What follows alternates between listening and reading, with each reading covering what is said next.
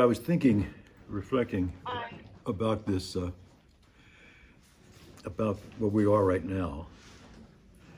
And it seemed to me that I won't say this is the high point of the series, but in some ways, everything I've said for the last 18, 18, 18 20 lectures uh, is sort of preparation for Amos. And I may be a while on Amos. I certainly will be a while in the 8th century, if for no other reason that it includes Isaiah.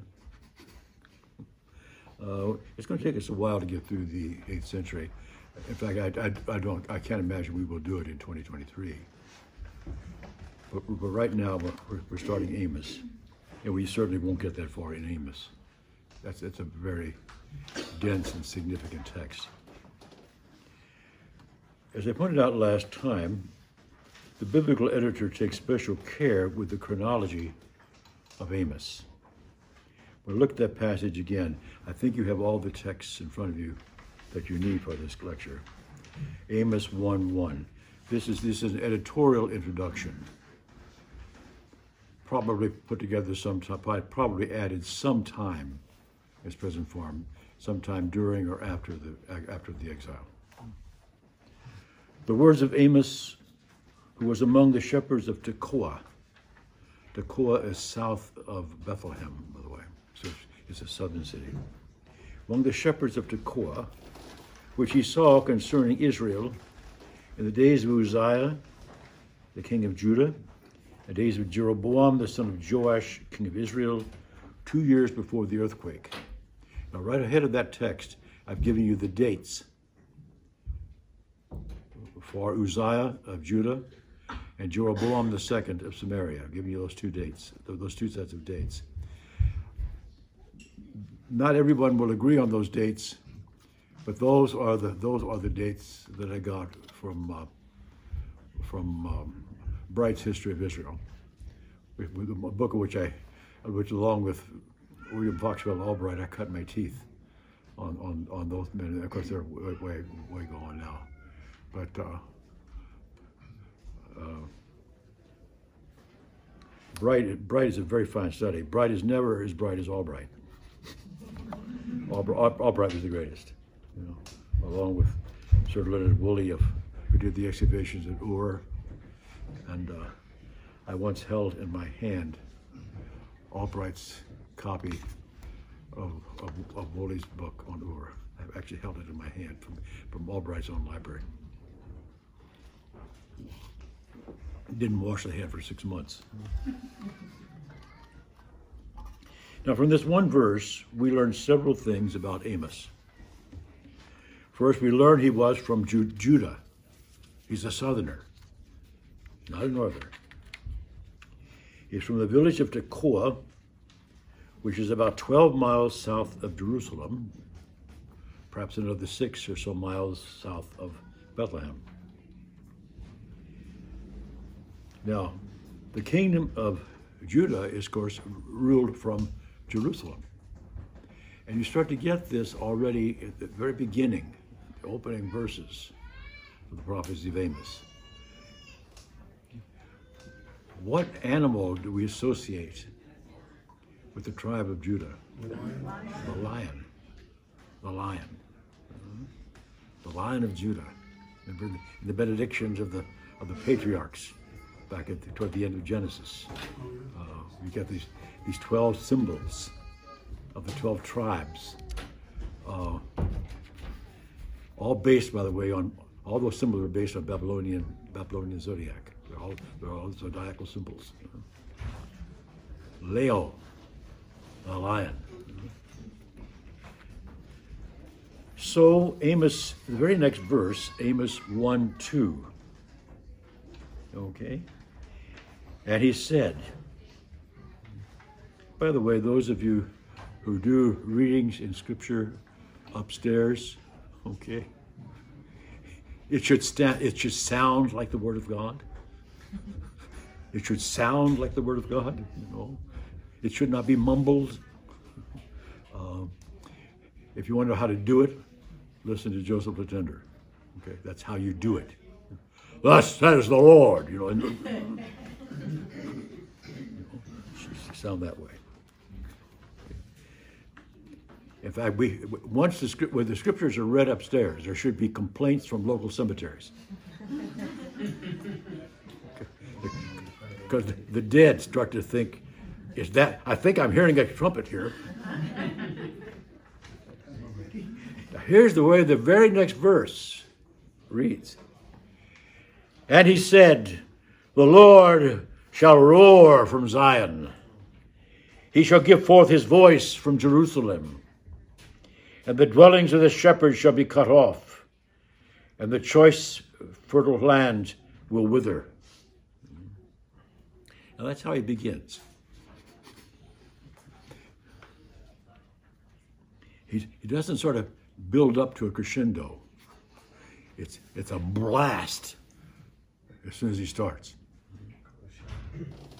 Second, we learn from that first verse that Amos prophesied not in the south, but in the north.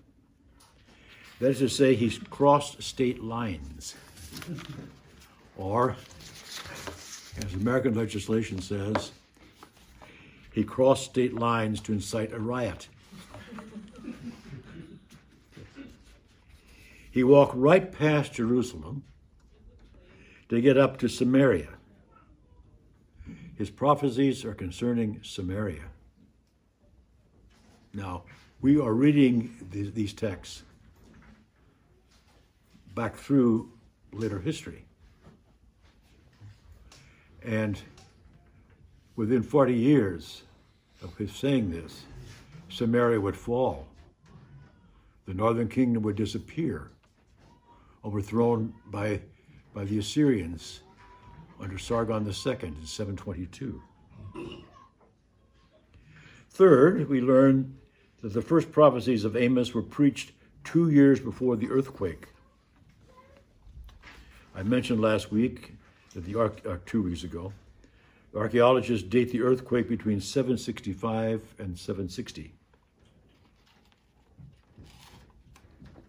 That pins the chronology of Amos down pretty closely. I mentioned last time, but we didn't didn't didn't go through it because it was very very end of the class. It was very end of the class, so I didn't didn't have time to elaborate on it. It's interesting to observe that between these two dates, there was a solar eclipse in the Levant. It occurred on June 15th, 763. We know the date of every single solar eclipse since there's been a sun. okay. That is to say, we know of every solar eclipse since Wednesday of the day of creation. and we and we and we also the date, know the date of every single solar eclipse until the parousia. Augustine comments on that in the in, in the city of God, because they already they already knew it back then. Now this June fifteenth is an interesting day. This is this is the date in which Orthodox Christians celebrate the feast of the prophet Amos.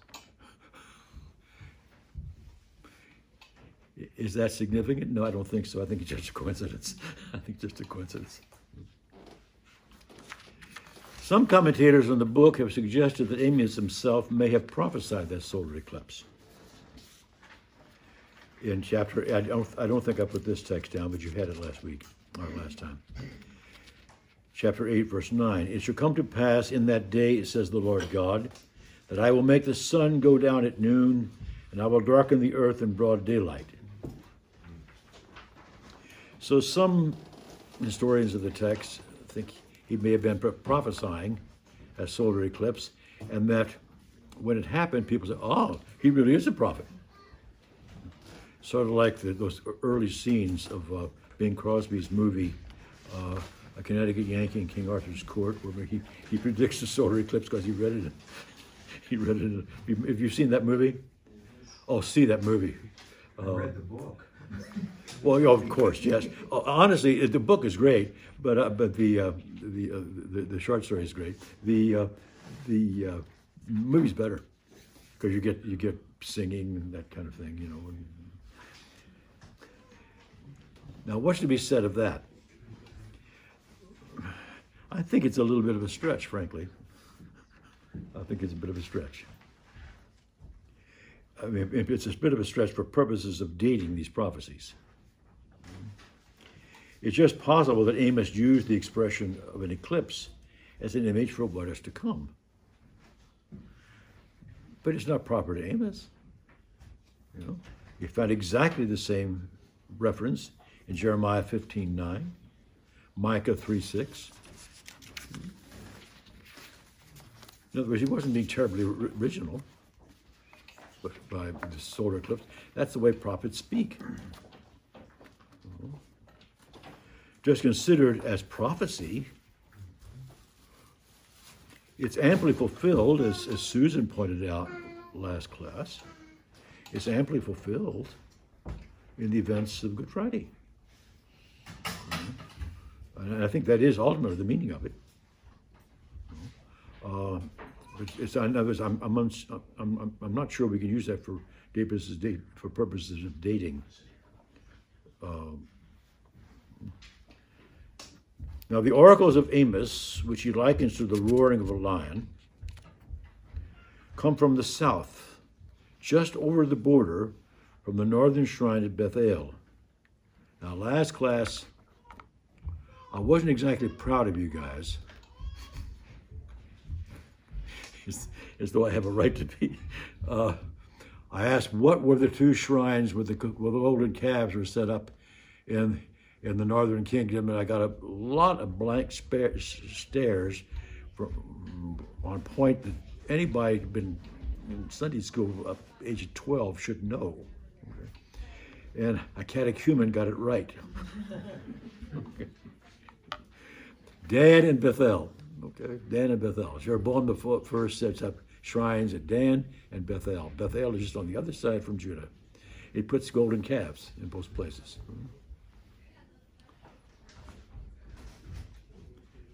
The Lord will roar from Zion, it says, and will give forth his voice from Jerusalem.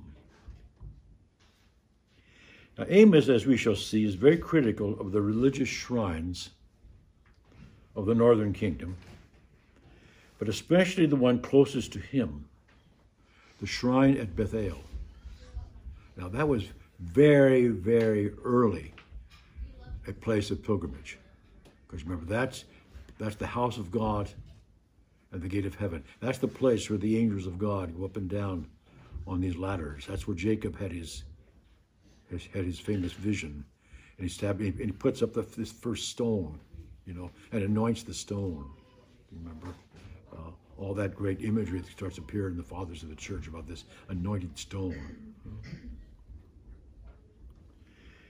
He's very critical of the shrine at Bethel.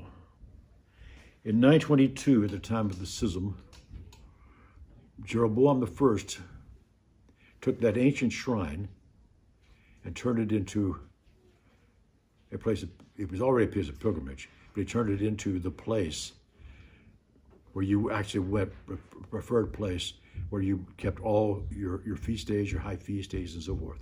He put it right there on the border, near the border with Judah, because he did not want him coming down to Jerusalem. And of course, Bethel was a shrine of Israel long before they ever dreamed of a capital of Jerusalem. Now, the threatening roar of Amos is directed to the hypocrites who worship at that shrine. One of the things we'll notice in the book of Amos is the objects of his criticism are all religious people. They're all religious people. But they worship the wrong God, which is why they are unjust, cruel, selfish, materialistic. You have the text there, Amos 3, verse 3. You have that text right there? Will the lion roar in the forest if he has no prey? Roar. You um, The Hebrew word that's closest to is arur, which is cursed. Cursed.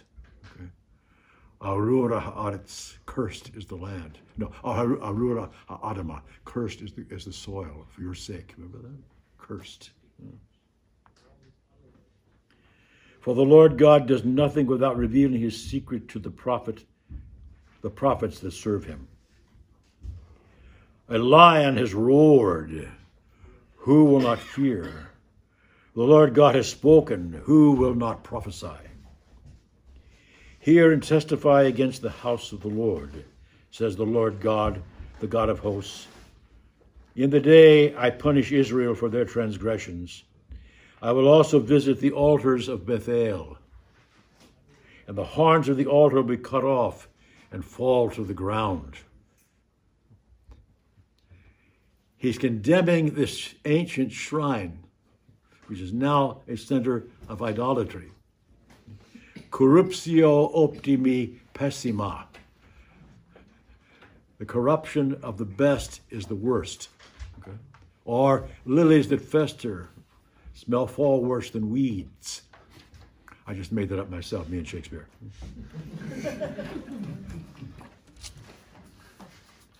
Bethel was one of the shrines to which people made pilgrimage. There's also a shrine in Gilgal, by the way. The shrine at Gilgal. Gilgal was the first place the Israelites encamped after the crossing of the Jordan. You recall from the book of Joshua, where I believe the word appears 39 times. Somewhat after Amos, the prophet Hosea will have shocking things to say about Gilgal. Did I give you the, t- the text from Hosea 9:15? I might not have. Well, I'll just read it for you. This is this is Hosea 9:15. The Lord says, "All their wickedness began at Gilgal." That's right. That, that, that's the place where they first camped after they got into the Holy Land. All their wickedness began there. There I began to hate them. This is God talking about the, the chosen people. There I began to hate them. I will drive them from my land because of their evil deeds. I will love them no more because all their all their leaders are rebels. We'll take that text in detail when we get to Hosea, which will a little be a little while when we get to Hosea. Now, I've arranged these verses in order to draw attention to their acrostic form. You see the you see these verses beginning at Amos 5 4. See how I've got them arranged? So you can follow you can follow the, the poetic structure of, of the of, of the uh, acrostic of the acrostic structure. They're mentioned along with Beersheba. No, notice notice how, in fact, the entire chapter is arranged in acrostic form, but I, I didn't I didn't want to work all that out for you. That we could spend we could spend a lot of time on the structure of Hebrew poetry, but I, I, that, that can't be a priority, I think. But here, just notice the simple acrostic form. Thus says the Lord God to the house of Israel A. Seek me and live. B. Seek not Bethel. C. Enter not into Gilgal. D. Nor pass over to Beersheba. C. For Gilgal shall surely go into captivity. B. And Bethel will come to nothing. A. Seek the Lord and live. Follow that? Seek the Lord, seek the Lord, first and last. Second, second Bethel, second to last Bethel. Third Gilgal, third to last Gilgal. Center place Beersheba. By the way, we have no information about a shrine in Beersheba. I researched that as carefully as I could. I could find no information on this at all. Yes, Paul. You said it's an acrostic. Does, does the beginning of the lines spell out a word in the original language, or it's just a no, poetic ABC? And it, it, it, no, they actually they don't. They don't. Okay. They don't spell out a word. The, the Big F, yeah. Chiasmus? Chiasmus. Okay. oh, I'm sorry. I'm, I, I wrote I wrote down. It's my fault. A, a chiasm, yes, a, chiasm. I'm sorry. I'm sorry. I, I, the genius erred. Would you rather have erring genius or faultless mediocrity? I'm sorry, chiastic. I'm sorry. It's my, my fault. My fault. Okay. Thank you so much for pointing that out, Paul. A chiasm, yeah. And I, I do know the difference, but uh, I must have been awfully weary when I wrote that down. We have no information about a shrine at Beersheba. This reference to it is not clear. What is clear is a prophecy of downfall and exile in connection with these shrines, especially Bethel. Amos continues Lest he break out like fire in the house of Joseph and devour it, with no one to extinguish it in Bethel. You who turned justice to wormwood and lay righteousness to rest in the earth.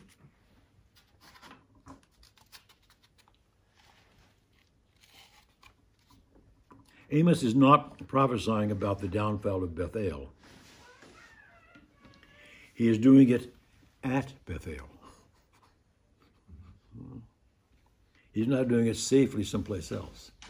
He's at Bethel, roaring like a lion in this place where all these religious people are gathered for worship and have been planning their pilgrimage for the past year, have taken off from work so they can make a pilgrimage.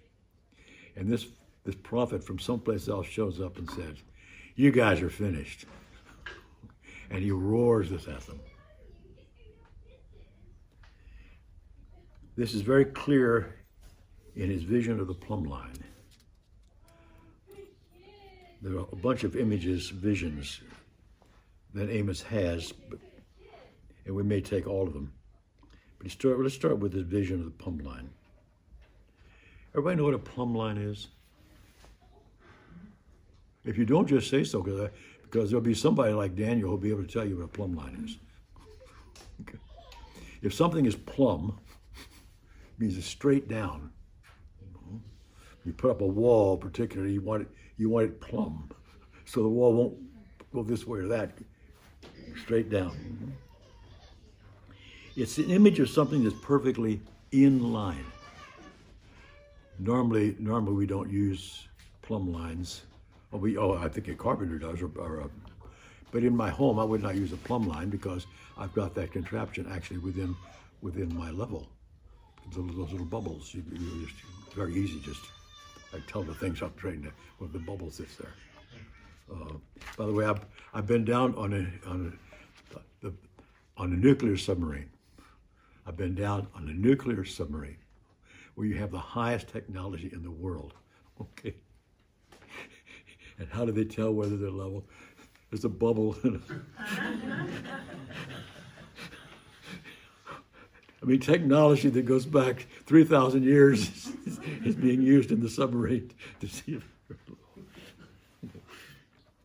The plumb line signifies what is inexorable in the judgment of God. No matter how a plumb line may waver in the wind, it will always return to the same direction. Now, this is the judgment of God. It is set. It's heading toward that line. It's unwavering. Chapter 7, verse 7. Behold, the Lord stood upon the wall with a plumb line. With a plumb line, in Hebrew, anak, anak, a plumb line in his hand. And the Lord said to me, Amos, what do you see? And I said, A plumb line. Then the Lord said, Behold, I am setting a plumb line in the midst of my people Israel. I will not pass by them any more. The high places of Isaac shall be desolate, and the sanctuaries of Israel shall be laid waste. And I will rise with the sword against the house of Jeroboam. Now he's saying right there, he's denouncing the king, denouncing the government, he's denouncing the shrine. Now eventually we're going to find out what is he so worked up about? What's he so worked up about? Hmm? He will spell it out for us. One of the lectures I'm going to have, I think I'm going to title it The Ivory Beds, because the excavations that were made there and, and the references to the ivory beds that appear in the prophecies. Now, if we put this prophecy in the late 760s, this is exactly 40 years, a generation, a generation, before the downfall of the northern kingdom, Samaria, in 722. In the mind of Amos, this fate has already been determined. It is inexorable. It can't be stopped. It is going to happen. Remember later on, following century, when they discover the Deuteronomic scroll, they take it to prophetess Huldah. Oh, she says it's going to happen. There's not, absolutely nothing you can do to stop it now. It's gone too far. It's going to happen. In the mind of Amos, this, this has been determined. Like a plumb line, it is inexorable. It will happen with a certainty that's almost scientific. Now, the priest at Bethel, a man by the name of Amaziah, he gets mildly upset with this whole scene. He's alarmed. Hmm?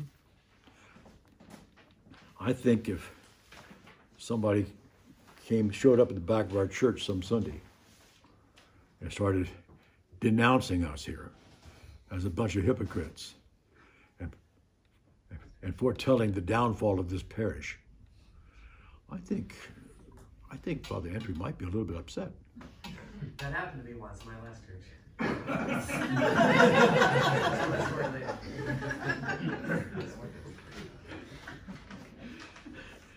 I wasn't expecting that. Very nice, brother. Then Amaziah the priest of Bethel sent to Jeroboam king of Israel, saying, Amos has conspired against you in the midst of the house of Israel. Okay? Conspiracy. Conspiracy. That's, that's, that's always the accusation of a government that's, government that's in serious trouble. they accuse their opponents of conspiracy. The land is not able to bear all his words. I mean, the whole place is shaking. The is roaring like a lion. For thus Amos has said, Jeroboam will die by the sword, and Israel shall surely be kept led away to captive, uh, captive from their own land. Now, this is an explicit prophecy of the downfall of the northern kingdom about 40 years later. It was the fulfillment of that prophecy that warranted the reputation and authority of Amos as a prophet. That's why they preserved his words. He predicted something and it happened. If somebody predicts something and it doesn't happen, what's supposed to, what are you supposed to do to them? Stone them to death. Okay. I used to remind back we used to have prophecies get delivered at our parish down in Oklahoma City. People would get up and give a prophecy of it. I don't think I have to throw the first stone, but still. The prophecy was recorded so that it could be checked. The priest also reprimands Amos, telling him to head back south where he came from. Amos suffers the usual accusation leveled by insecure governments conspiracy. Then Amaziah said to Amos, Go, you seer, flee to the land of Judah.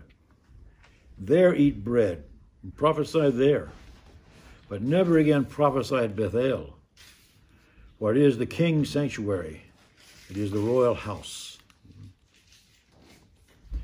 Now, by way of response, the prophet tells of the rural circumstances and agricultural conditions of his calling, adding a few choice words about what the accusing priest might expect in the near future. Then Amos answered and said to Amaziah, No prophet am I, nor son of a prophet, but I am a breeder of sheep and a caretaker of the sycamore. Then the Lord took me as I followed the flock. And the Lord said to me, Go prophesy to my people Israel. Now, this is Amos's account of himself. What do I know? I'm just a farmer. I take care of sheep, cultivate trees. I mean, what do I know? You know? He's care- careful to identify himself as a representative of the farming community, the place where the livestock is raised. Okay. Yes, Joseph. Uh, my memory is faulty, but were there not like semi-formal prophetic groups uh, within Israel or within Judah? We, we, we, we, we do know, we do know that there are a group of people called the sons of the prophet uh, in, in, in, uh, in the northern kingdom, associated with Elijah, for example. Um, what is the meaning of this son of a prophet? Let me tell you that I don't believe that that's the case here. Um, I remember this text came up in a discussion group when, back when I was I was canon. Thank you, darling. Of the cathedral in Oklahoma City. I, I would go up to Stillwater, uh, place where Oklahoma State University was. Up to Stillwater. We had an, an Old Testament fellowship that met there twice a year. Uh, and we actually took this text for a while. And uh, one of the Old Testament professors from one of the local uh, campuses there, it may have been the university itself, gave that interpretation. The Sons of Proverbs, it was a guild, and so forth. And I said, frankly, I don't think so. I don't think so. I think it's simply a repetition. What is man that thou art mindful of him? Or the Son of Man that thou care for him? It's just a way of saying the same thing. Mahenosh kitiskarenu. Uben Adam kitifkadenu. Henosh Adam. Mahenosh kitiskarenu. What is man? Uben Adam kitifkadenu. And I made that point to him. And then they went on the discussion. And after the fellow got finished giving his paper, uh, one of the one of the one of the several rabbis, because the rabbis always met with us. One of the rabbis said, "One of you just quoted Psalm eight, uh, and made the point that, this, that the son of the prophet is the same thing as the prophet." He says that is correct, and then he gave a whole bunch of instances of that of that kind of usage. A, carpenter, a son of a carpenter, or whatever. Just we, we of, so I, I, that's what I think. That's what I think that is. I would not put it, see it anywhere more than that. I was so glad to have. He didn't. Even, he did not even correct my pronunciation of the Hebrew. Thank, thank you, Joseph. I, I had, uh, I had even neglected to, to, to, to mention that possibility.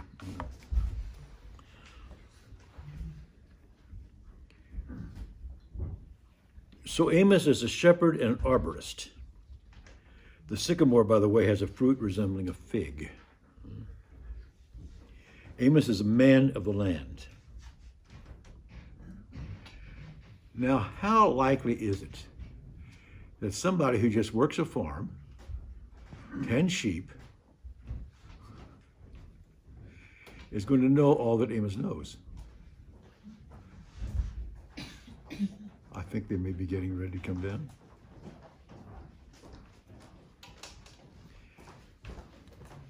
What I'll be t- saying two weeks from now is this. The other parts of the book demonstrate convincingly that Amos is exaggerating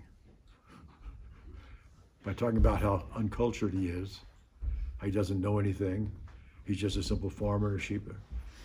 How is it that he knows everything that's going on in the world?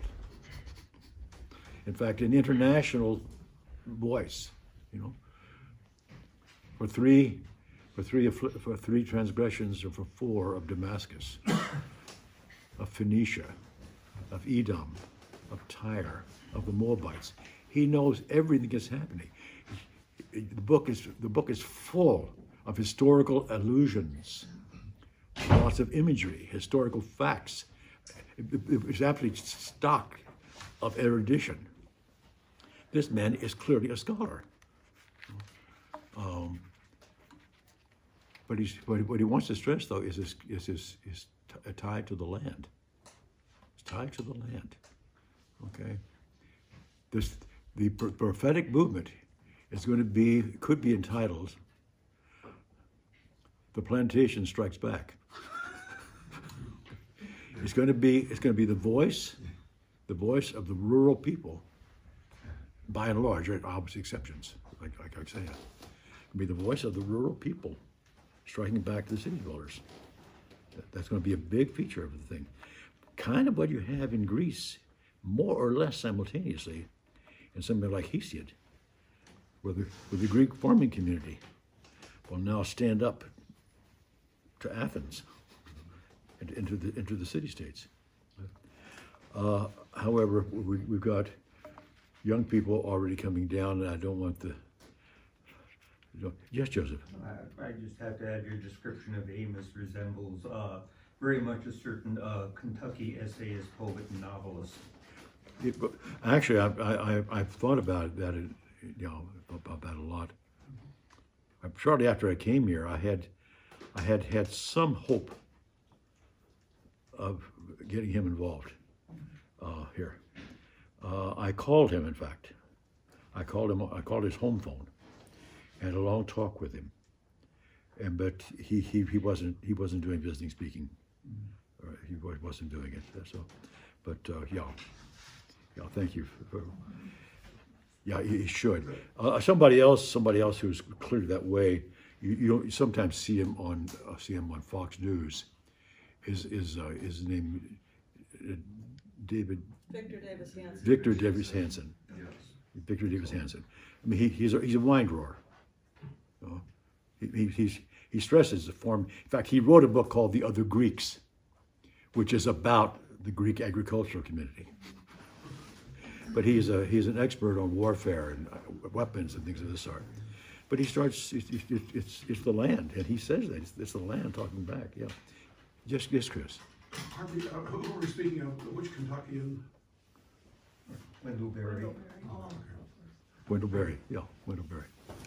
Wen, Wendell Wendell has, has gotten himself into some hot water last few years because of his stand on sexual ethics. Uh, but uh, I am disposed to cut him some slack, if for no other reason that he's an old man. And I want I want all you guys to cut old men some slack.